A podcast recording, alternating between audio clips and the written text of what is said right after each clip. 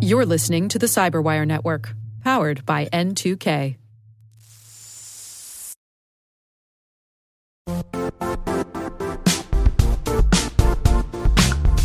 The IT world used to be simpler. You only had to secure and manage environments that you controlled. Then came new technologies and new ways to work. Now, employees, apps, and networks are everywhere.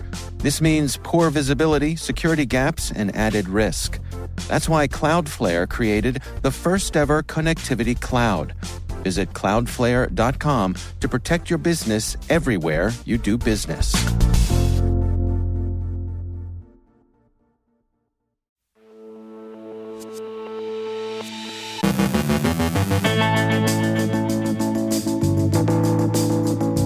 US and the UK warn of impending Russian cyber attacks, and Russia responds with warnings against banditry, crime, and bad manners. CISA issues two new ICS advisories.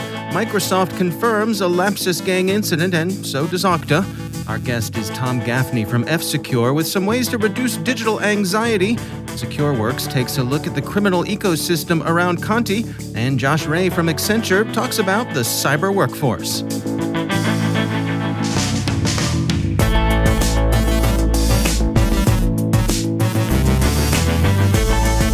From the Cyberwire studios at Data Tribe, I'm Dave Bittner with your Cyberwire summary for Wednesday, March 23rd, 2022.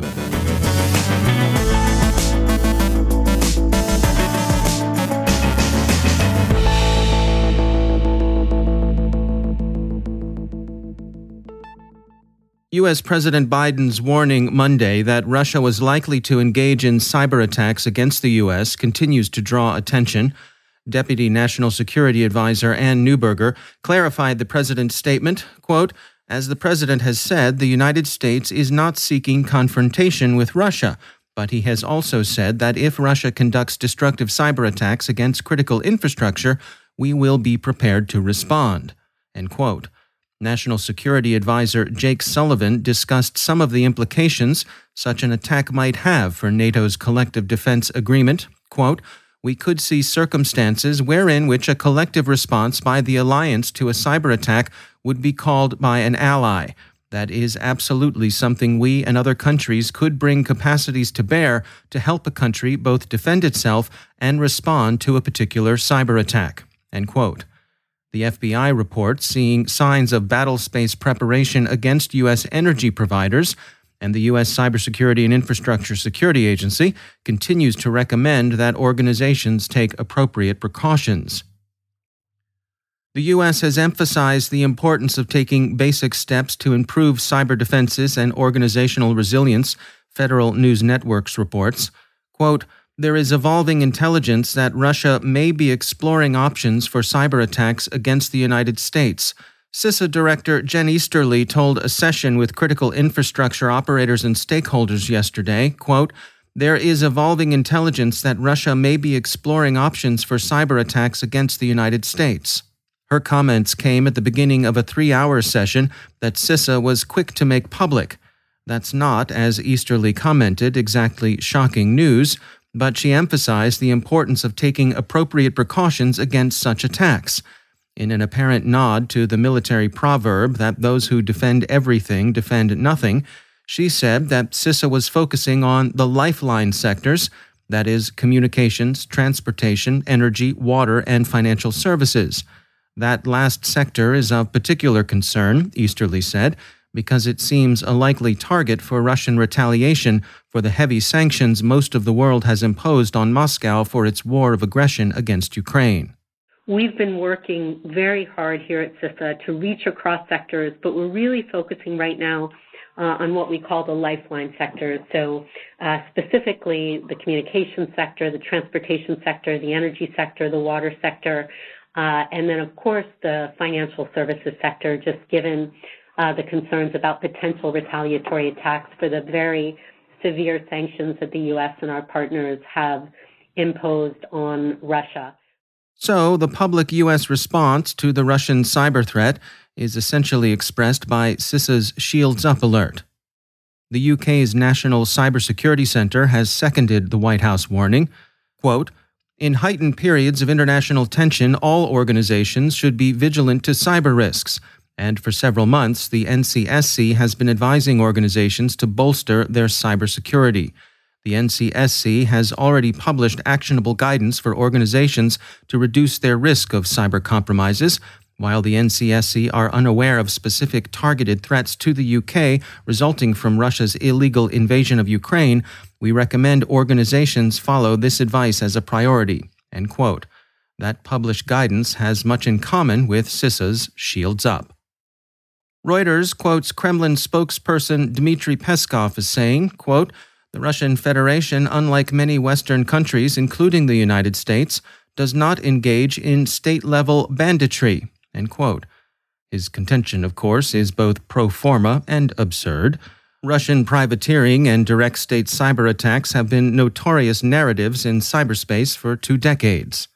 Andrei Krutskikh, a diplomat with a background in arms control who presently serves as director of the Russian Foreign Ministry's Department of International Information Security, struck a more statesmanlike tone than did Mr. Peskov. In an interview with Newsweek, Mr. Krutskikh pointed out the way in which cyberspace had become an international commons and the importance of all sides working together to secure its beneficial use for all. He said, quote, Modern life is impossible without information and communications technologies. They determine our well being, security, and survival. Relying on them, we can become richer or lose all our savings. They are transboundary and almost almighty. Amidst this reality, the main task is not to frighten each other with digital means, but to try to reach agreements before it's too late. He said that cyber attacks were particularly likely to drive escalation of any conflict. Quote, a cyber attack, be it accidental or intended, including one perpetrated under false flag, can easily trigger escalation between states, leading to a full scale confrontation. Ensuring international information security, therefore, becomes one of the key factors that directly influence strategic stability. Mr. Krutskikh pointed with open eyed innocence at the ways in which cybercrime had contributed to international mistrust. Quote, Hacker groups tend to target their activities at big businesses, banks, and financial institutions. Ensuring international information security, therefore, becomes one of the key factors that directly influence strategic stability. Elsewhere, Deputy Foreign Minister Sergei Ryabkov said Tuesday that Russo American relations were at a breaking point. Quote, Yesterday, a note of protest was handed over to the American ambassador, noting that what was happening has put relations on the verge of breaking off. They must stop issuing threats against Russia, the they he's referring to being the Americans. CISA has fish to fry outside of Shields Up, of course. The U.S. Cybersecurity and Infrastructure Security Agency yesterday issued two industrial control system security advisories, both for products from Delta Electronics. Both Microsoft and Okta have confirmed that they were hit by the Lapsus gang. In Microsoft's case, Redmond said, Our investigation has found a single account had been compromised, granting limited access. Some company code was exfiltrated, but no customer data or code were affected. Okta's case is more complicated. The company, which will hold a webinar later today to discuss details of the incident, said, quote, the Okta service is fully operational, and there are no corrective actions our customers need to take. After a thorough analysis of these claims, we have concluded that a small percentage of customers, approximately 2.5%, have potentially been impacted and whose data may have been viewed or acted upon. We have identified those customers and are contacting them directly. Lapsus continues to claim, as the record and other sources report, that the effect on Okta was much more serious than the company's public statements suggest. According to Forbes, some of Okta's customers feel the company has been slow to inform them of potential problems. One customer, Cloudflare, which uses Okta's identity management solution for internal employee accounts, offers advice to other customers about how to respond to the possibility of compromise. And finally, SecureWorks finds useful information in recent leaks involving Conti and its affiliates, which comprise a mature cybercrime ecosystem across multiple threat groups with frequent collaboration and support. It's the kind of criminal ecosystem that could easily be used for those destabilizing operations Russia's been warning against.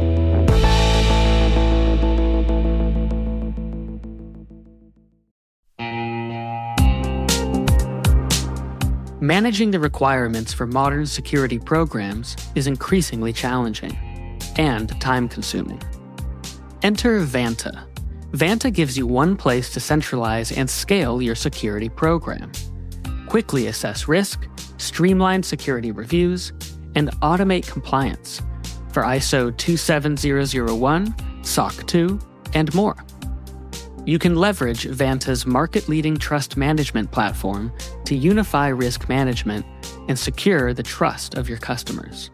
Plus, use Vanta AI to save time when completing security questionnaires. Cyberwire daily listeners can get $1,000 off by going to vanta.com slash cyber. That's V-A-N-T-A dot com slash cyber.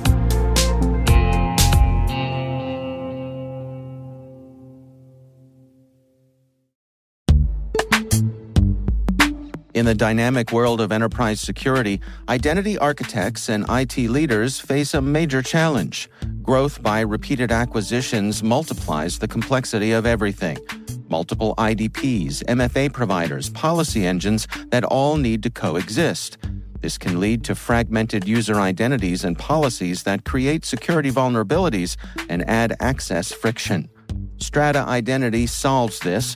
Now you can decommission unneeded IDPs and consolidate the ones you'd like to keep without rewriting apps or disrupting users, engineers, and app owners. Plus, Strata's modular architecture makes it easy to integrate with any identity provider without manual maintenance and coding. Join the ranks of cybersecurity leaders using identity orchestration Visit strata.io slash cyberwire, share your top identity security priorities, and receive a pair of complimentary AirPods Pro. Offer valid for organizations with over 5,000 employees. Step into a new era of identity management at strata.io slash cyberwire.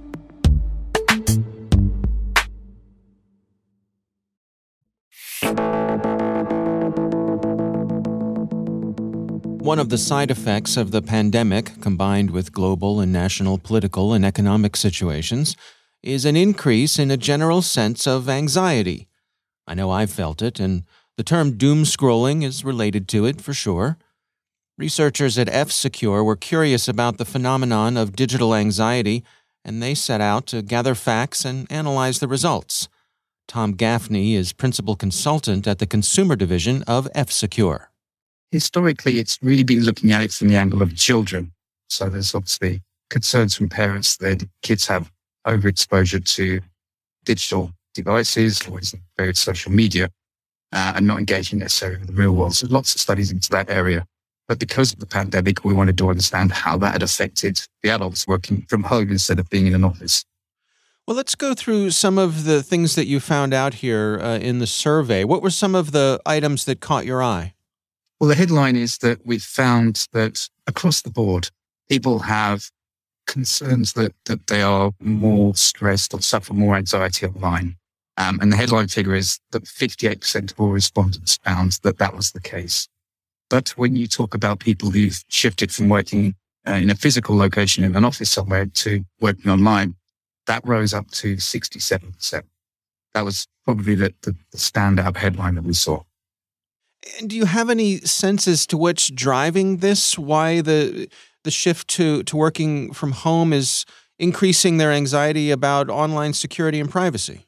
Well, we for the answer to that, we we turned to academics. Um, so we we worked in conjunction with some academics in the UK um, and elsewhere, and they helped us derive a few conclusions from this. Probably the main one is the expectation that, that people are worried because uh, they are being thrust into new normal of home working without a lot of training or preparation. So typically, if you work for a company, you've got a computer or a phone and they've got an IT department that take care of the security on that for you. But in the new normal, people are taking their devices and manage and, and they're responsible for managing that security in a home environment. And most of us don't necessarily have the skills to set up um, home devices and home network that they've got the same kind of security strength that you would have in a corporate environment. So that that's that's brings in itself an element of stress. People wonder how and what kind of things they should do. And at the same time, um, we think that, or we know, in fact, that there's a, there's an increasing overlap when you are working all the time from home between what you're doing for work and what you're doing in your personal life. And these, these factors together uh, increase the, the anxiety. What can employers do to help put people at ease? What, what sort of things could they put in place? There's a lot of soft things that they can do. They can do training um, to give guidance to people on, on how to do uh, run the actual practical tools that they need for their security tools, and it gives guidance on how to use um, their devices. So, for example, we recommend that try and encourage some separation uh, between what you do in your work device, if you've got a, a, work laptop or a work phone, and try and separate that from what you do uh, for your own personal things. So if you're browsing, shopping, using social media, try not to mix doing that on different, on the same device, because then that, that line between what you do for work and for your private life blurs even harder for people to separate. So we recommend highly that they have that kind of space. And if companies want to go the extra mile, they can, as we've seen some companies globally around the world. I've used Volkswagen as an example. And they actually encourage or they, they mandate that outside of working hours, they don't allow bosses to send messages to their staff. Now, this might not work for a small company, you know, under 10 uh, employees, but for larger corporations, they can take a lead and sort of help uh, employees have a, a separate boundary between what they do for work and what they do for private life. That's Tom Gaffney from F Secure.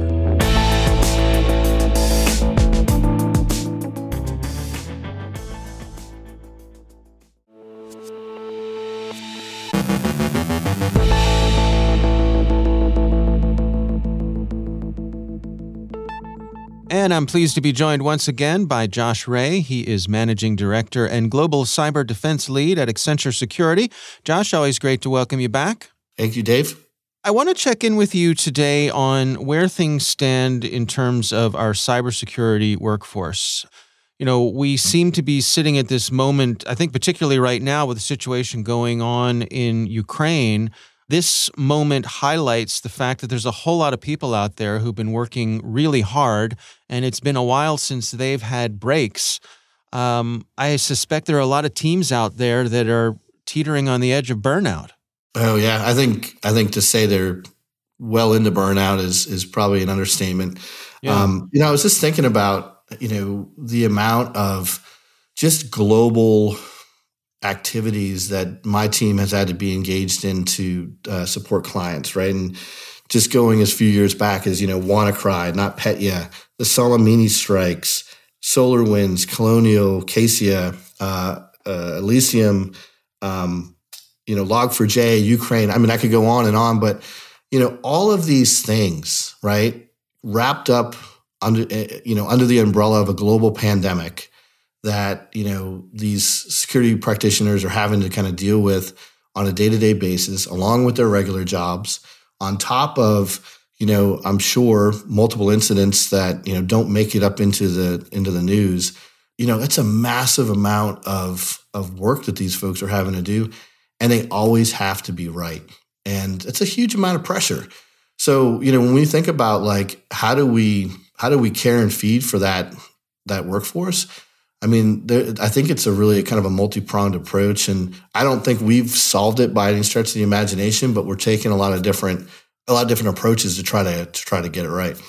Well, let's dig into that some. I mean, uh, one thing uh, that strikes me is you know having a deep enough bench that you can cycle folks in and out as as people need breaks. But you know, the flip side of that is we we have a shortage of qualified people, right?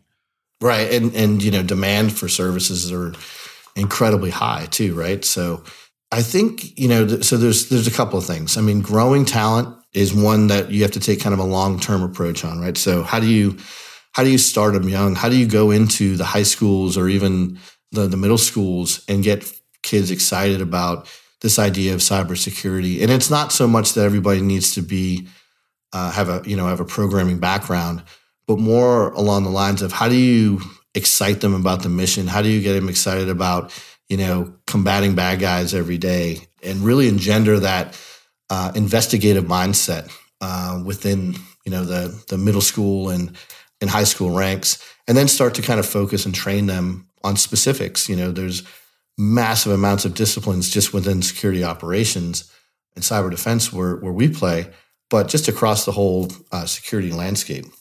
So I would say, you know, kind of starting those programs young and and kind of engaging the youth to build that next generation. Uh, and then I think you know we got to be more creative about how do we how do we attract talent. Like the you know the computer science you know degree is great, but we've had a lot of success recruiting from a variety of different types of backgrounds. You know whether that be some type of uh, you know history majors or religion majors or folks that have more of a you know a soft sciences background. Um, you're going to get a variety of different points of view, and I think it takes all kinds of you know diverse uh, thought to really you know help be successful within this mission space. What about specifically, you know, burnout, uh, taking care of the people that you already have? Um, how how do you, you know, you can you can only hand out so many bonuses, right? right. Yeah, and I mean, you know, anybody can go at, at, this point in in the industry and go make more money. Like mm. that's mm just a it's just a known fact. But it's really about how do you engender that sense of belonging and culture and, and mission. That's something that we spend a lot of time on. And quite frankly, I think, you know, the pandemic has had, you know, a, really a, a dealt that a blow because this is a community of people that really likes to be around one another. And I'm not saying they have to, you know, work in an office nine to five every single day, but they need to be able to get together. They need that human interaction to really share ideas and um, and just talk about what they do many times in their free time as well. Um, so we, I think we got to get back to, you know, in the safe, safest way possible, being able to work together um, and collaborate together, going back to conferences and kind of rebuild the culture of the security community. So that's one. And then secondly, the idea of recognition, right? Making sure that they're recognized for um, the work that they're doing. I think whether that's you know through different programs that HR can help you stand up.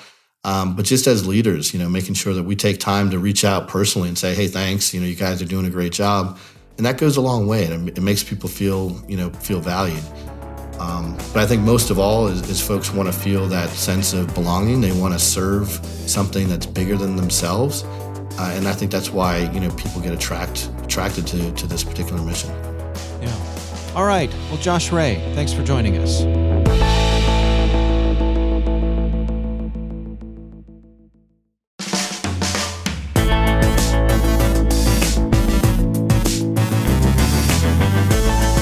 And that's the Cyberwire.